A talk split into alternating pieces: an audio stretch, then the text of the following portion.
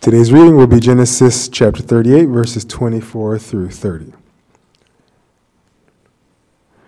About three months later, Judah was told, Your daughter in law Tamar is guilty of prostitution, and as a result, she is now pregnant. Judah said, Bring her out and have her burned to death. As she was being brought out, she sent a message to her father in law. I am pregnant by the man who owns these, she said. And she added, See if you recognize whose seal and cord and staff these are. Judah recognized them and said, She is more righteous than I, since I wouldn't give her to my son Shelah, and he did not sleep with her again. When the time came for her to give birth, there were twin boys in her room. As she was giving birth, one of them put out his hand. So the midwife took the scarlet thread and tied it to the wrist and said, This one came out first. But when he drew back his hand, his brother came out, and she said, So this is how you have broken out. And he was named Perez. Then his brother, who had the scarlet thread in his wrist, came out, and he was named Zerah.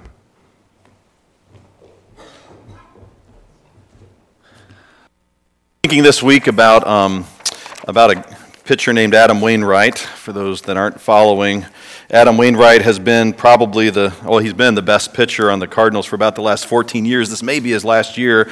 Yesterday may have been his last game because they seem to be fading quickly. But uh, I was thinking about different highlights of his career as I wondered if this was going to be it for him. And I was thinking of the strangest game that Adam Wainwright pitched. There was this middle of the season, I think it was last year sometime. It was just a random game, nothing particularly significant about it. Except he started pitching, and they noticed five, six, seven pitches in that he hadn't really topped about 75 miles an hour. He's always been a guy that mixed, a nice fastball with a good cutter and curveball. He had a lot of range and speed, but he wasn't doing it. It was all changeups, one after the other. Now they were moving like crazy, and so these guys couldn't hit him. And it kept on going, inning after inning. And so finally, people were saying to figure out something's up, something's weird. Um, and sure enough, after the game, they talked to him. He, he wound up pitching one of the best games he had in a while. He'd been rehabbing his shoulder and having all sorts of problems. And he just said he got out there, and he, as soon as he started warming up, he realized he didn't have it. So he called the catcher out and said, Look, it's going to be weird today. Let's have fun. And so he just started throwing all that he had, which was about a 75 mile an hour fastball, which is not quite major league status. Um, but he moved it as much as he could. And so on that day, he was a pitcher, not a thrower. He didn't have anything to throw. One of the strangest things that you could have seen. Um, Genesis 38 is kind of like that moment. I think it's even weirder than a fastball pitcher doing nothing but changeups the whole day. I think it's like this, where all of a sudden we're expecting this fastball and we get the guy throwing a cat, um, which was just a fantastic picture. Um, it's a fantastic image, and you know, for a dog person, I finally understand what cats can be good for. Um, so it's this moment here where we're, we're all set up for something. Genesis 37, we talked about last week, is this picture of Joseph and this this trauma that's coming to this family. We're, we're getting introduced to the next generation of Jacob's sons, and it's not been a great introduction. They decide they're going to kill the one that they don't like because he's got these dreams that someday he's going to be in charge. And, and it's a, it really is a picture of a spiritual warfare. They are rejecting um, God's purpose for their family. And so, as we follow the story of these patriarchs, of God's chosen nation, as He builds this nation, we're left wondering what in the world is God going to do with this nation? And then, what's going to happen to Joseph? Because while they think he's dead, the very last verse of Genesis chapter 37, um, we get this reveal that he's still alive and he's made it to Egypt. And so, like a good storyteller, Moses here gives us chapter 38, and instead of giving us the follow up to this cliffhanger, he goes with his B story. And he tells us this story of Judah and Tamar. And it is out of seems out of place. In fact, I've seen one scholar, world renowned scholar, uh, his writing on Genesis 38 says explicitly this has nothing to do with the rest of Joseph. Well, I'll respectfully disagree with that assessment. And what I'll assert as we open Genesis 38 and move through, very strange, very difficult story, um, that this strange story is in fact both a preview or in anticipation of a lot of what we're going to learn about God through the story of Joseph as well as, I think, clarifying some things that we might otherwise miss. Something significant is happening here in chapter 38 that is going to set us up to understand everything that's going to be following in the chapters to come in the story of Joseph. If you don't have your Bibles yet, open them up to Genesis 38. Get them open because this thing, we're going to move through this very challenging story. But it opens with crisis. And it opens with Judah. The very first thing we learn in Genesis chapter 38, verse 1, it's that it, it, says it happened at that time that Judah went down from his brothers and turned aside to a certain Adullamite whose name was Hirah. There Judah saw the daughter of a certain Canaanite whose name was Shua. He took her, went into her, and she conceived and bore a son, and he called his name Ur. So it's a picture of, of Judah leaving his brothers, going away from his family, and marrying a Canaanite woman. There, now, there's a lot going on there. Now, Judah, we already got introduced last week. He was kind of the best of a pretty lousy lot because he was one of the ones that decided we probably shouldn't kill our brother. In fact, you know, he is our brother. In fact, Judah says something like, hey, he is our brother, he's our blood, therefore we shouldn't kill him, we should sell him into slavery. Doesn't look great, but in comparison to the other guys, he was really the cream of the crop. And of course, we're hearing Judah. The initial audience is hearing Judah, and they're thinking the tribe of Judah, this revered tribe, this celebrated tribe. We're hearing Judah as New Testament Christians, and we hear this is the line of Jesus that we're talking about here. So, who is this Judah that would be such a significant figure in the life of, the, of Israel and ultimately the life of the church? Well, he's the one who's leaving behind his family. He's like all of these other rebels that we've had throughout the years. He's an Esau figure. He is Lot. He's the one that separates and goes out among the Canaanites. And when it describes him meeting, seeing this Canaanite, captivated by her, and ultimately marrying her, um, the initial audience, the Jews, when they're hearing this story, are cringing. Because intermarriage with Canaanites is a forbidden thing.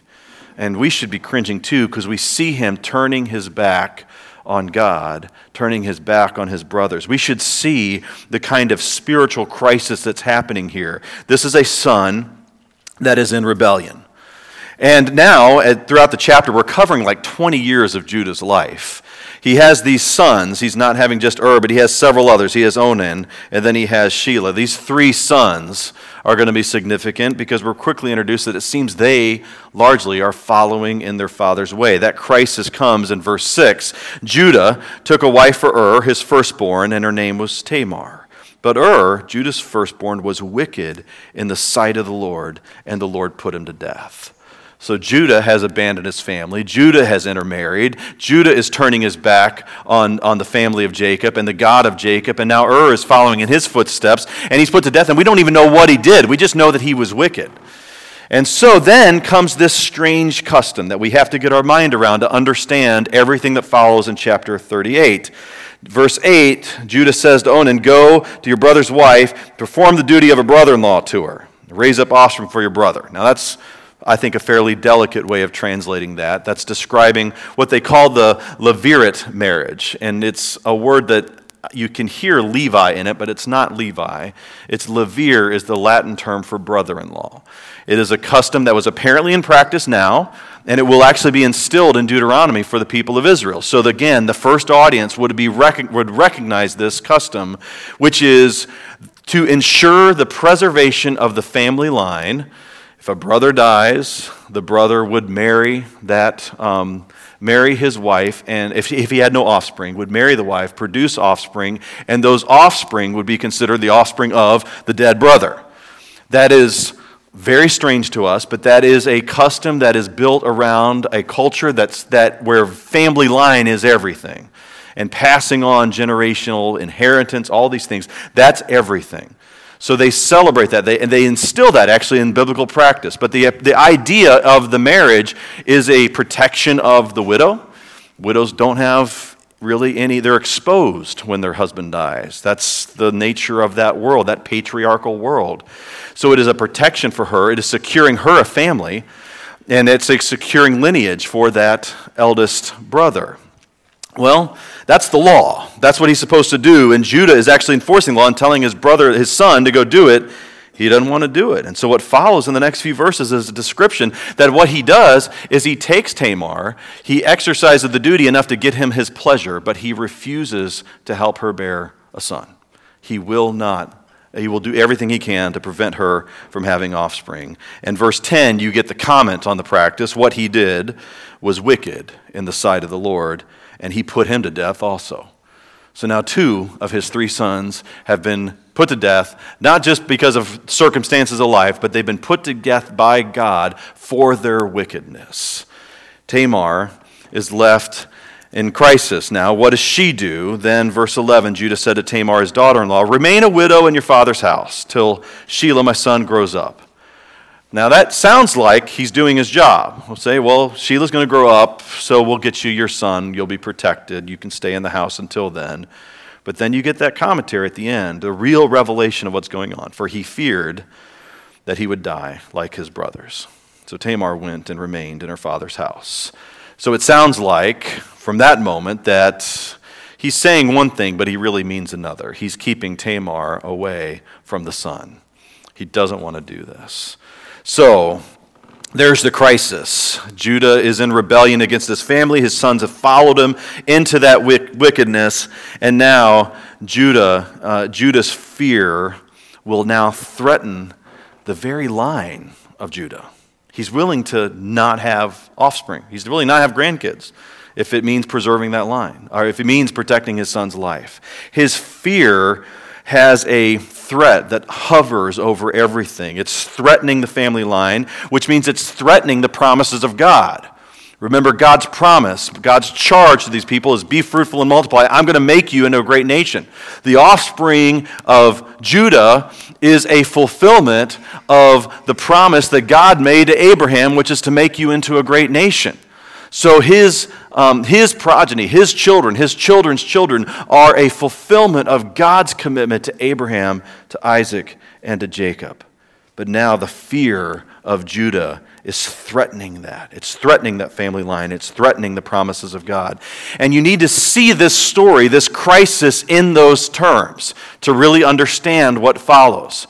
Tamar is being treated poorly. She has been treated as one uh, with injustice. And now, uh, but it's more than just Tamar. It is now that the line itself, the promise of God, is being threatened because of the rebellion of Judah. All is not well among the sons of Jacob. And then, verse 12 begins something of a story, really, of an unlikely hero. And I use that term knowing it kind of sits a little odd for us when you consider the events that follow. But I think this is a picture of Tamar emerging as a kind of hero in the story. So, what happens? Well, verse 12 describes in the course of time the wife of Judah, Shua's daughter, died. Uh, so Judah is now a widower. And so when he was comforted, he went up to Timnah to his sheep shearers he and his friend Hirah the Adullamites. So, this time of the harvest, the time of sheep shearing, there's a lot that goes on. There's a lot of celebration, and everyone seems to know what's really going on. And it's not just the sheep shearing, because verse 13 says, When Tamar was told, Your father in law is going up to Timnah to shear his sheep, she took off her widow's garments and covered herself with a veil, wrapping herself up, and set at an entrance to Enam, which is on the road to Timnah, for she saw that Shelah was grown up and she had not been given to him in marriage. And when Judah saw her, he thought she was a prostitute, for she had covered her face.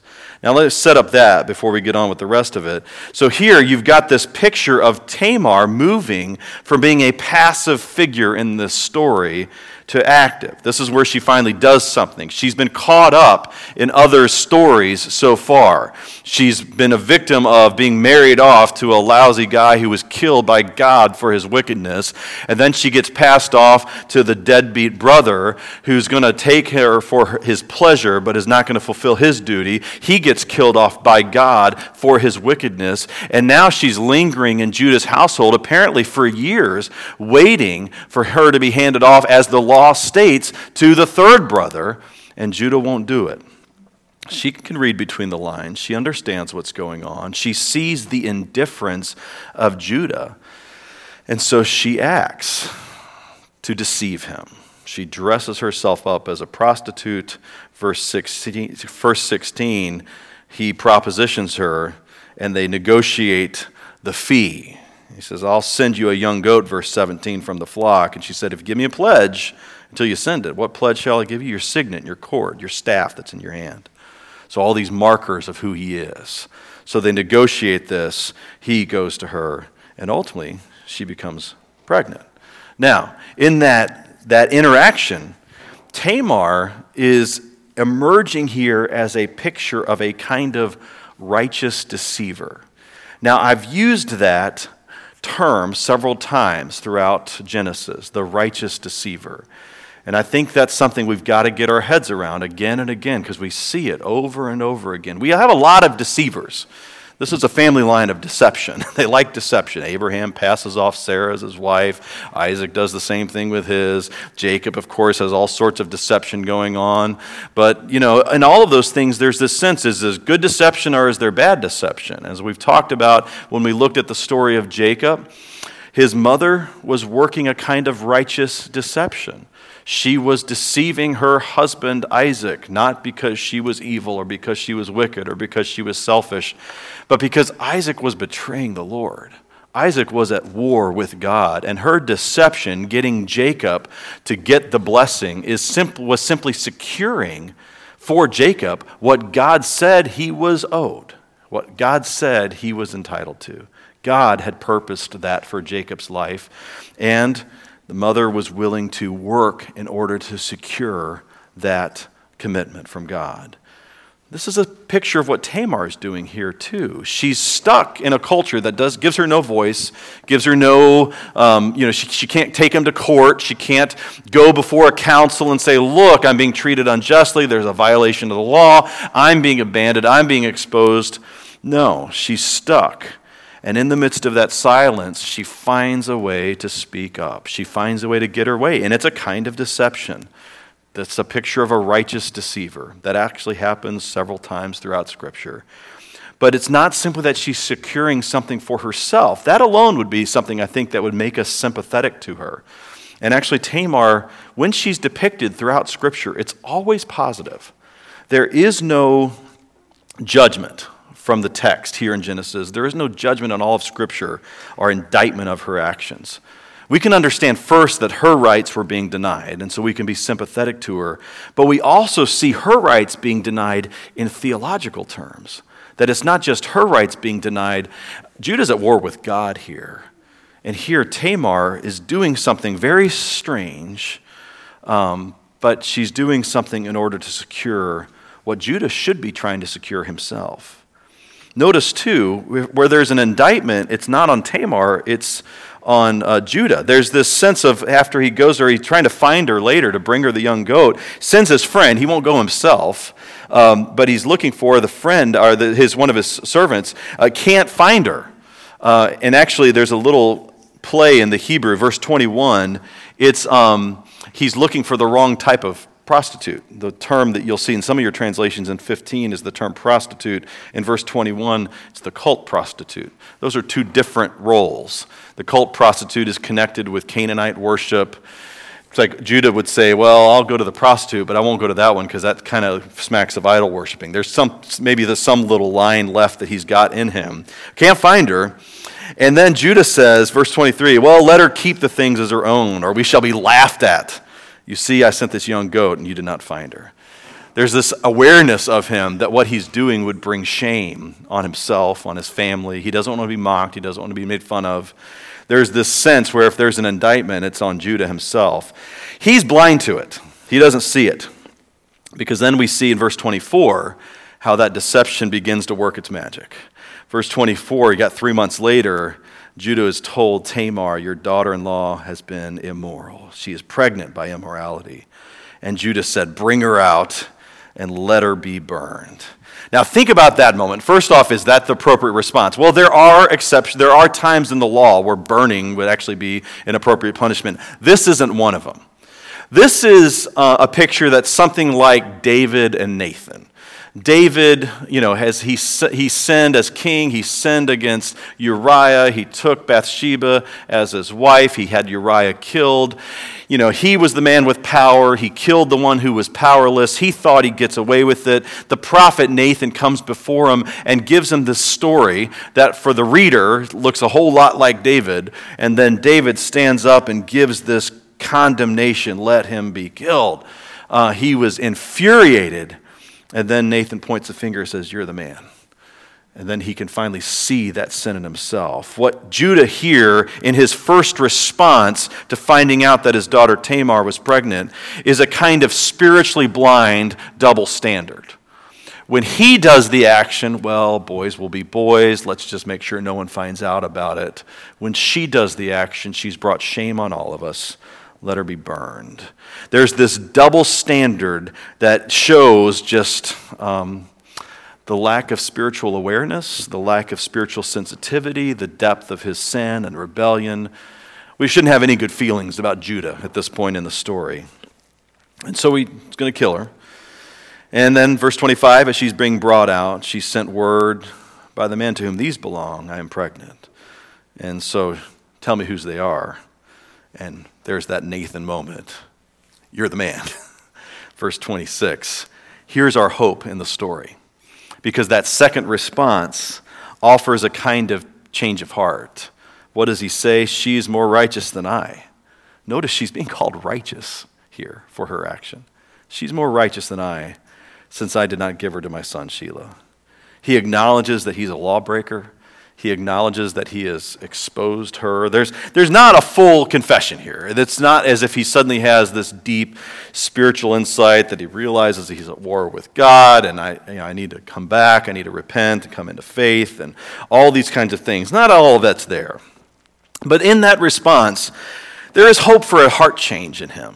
There's this hope that there's this kind of spiritual sensitivity. There's a, there's a hope of a kind of turning point in his character that this kind of tailspin that Judah has been on, you have kind of Judah as only slightly better than the lousy brothers, and now he's getting worse because he's leaving the brothers behind. And then it seems to be that there's this degeneration because the offspring are all wicked. Is there any hope for any of them? Well, yeah, there's this hope of this turning point in his character. And that becomes the turn in the story that's actually going to lead to a better thing. We're going to see in a few chapters, Judah gets a much better view later on. There's something about Judah being changed. But where it ends is not just with that dialogue, but with the birth of these twins. And so she gives birth to Judah's children. She gives birth to these twins, and, and there are echoes. There's a reflection of Jacob and Esau in their birth the, the, as they're being born, one sticks his hand out and they tie the cord around, and the other pushes his way past and comes out there. So there's this fight, this sense of Jacob and Esau kind of story of these, the, the, the firstborn and the younger at war. But there's also a picture of the triumph of the youngest. And I would suggest that's not simply a memory of Jacob and Esau, but an anticipation of the story of Joseph. Remember, Joseph is presented in 37 as the young one. Now, he's not the youngest. Benjamin has got a piece in this story, too, and we'll eventually get to Benjamin. But Joseph was resented, hated by his brothers because he was given dreams by God to say, though you are the youngest, they will all bow down to you. They resent the fact that the youngest is being preferred by God over the oldest. They resent that and they're trying to overturn that. They are fighting against the purposes of God. And yet, here, the, young, the youngest triumphs. The youngest is given the preference as an anticipation of what we're going to see in the chapters to follow. Despite the brothers' best attempts to subvert the plan of God, God will get his way. Joseph, the younger, will rise up. And so that's the story of how this chapter 38 anticipates what we're going to see in the story of Joseph. A couple of things I want you to think about. First, Genesis 38 reminds us of what we saw at the very beginning of chapter 37. One of the first things, verse 2, it said, These are the generations of Jacob. It doesn't say these are the generations of Joseph. This is not fundamentally Joseph's story. Now, that's what we remember it as. I've even tied the whole sermon series around Joseph. Yes, this is Joseph's story, but it's not ultimately Joseph's story. It's Jacob's story. Because this is not about God saving the one forgotten son. It is about God using that one forgotten son to save a nation. He's actually saving nations and saving the world. But in the course of it, he is saving the sons of Jacob. Joseph's story is about Jacob and his offspring. God is faithful to work through Joseph as he's faithful to work even through somebody like Tamar. First, see that God is faithful to his promise to an unfaithful people. God's grace is never, he doesn't give this grace as a contingency. Well, if you prove yourself worthy, then I'll extend my grace. God is doing this work on behalf of an unfaithful people. Even as you see Judah at the depth of his depravity, as you see his offspring degenerating, and you say, well, what hope is there? God is working. God's working on behalf of a people. And as he does so, he's doing this through those that we often forget. Tamar is forgotten by those around her. She's cast off. She's cast aside. She's the one that's easy to forget. She's the widow. They don't notice the widows. They overlook them. They overlook them in the Old Testament. They overlook them in the New Testament. That's why the church in the New Testament has so much emphasis on caring for the widows, because they're the ones that the culture forgets. But God sees those who others forget. And in fact, it is the forgotten ones that are the very means by which God works his salvation. And if God can work through a forgotten widow named Tamar, God can also work through a forgotten son named Joseph. And if he can work through forgotten Tamar and forgotten Tamar and Joseph, then God can work through you and I as well.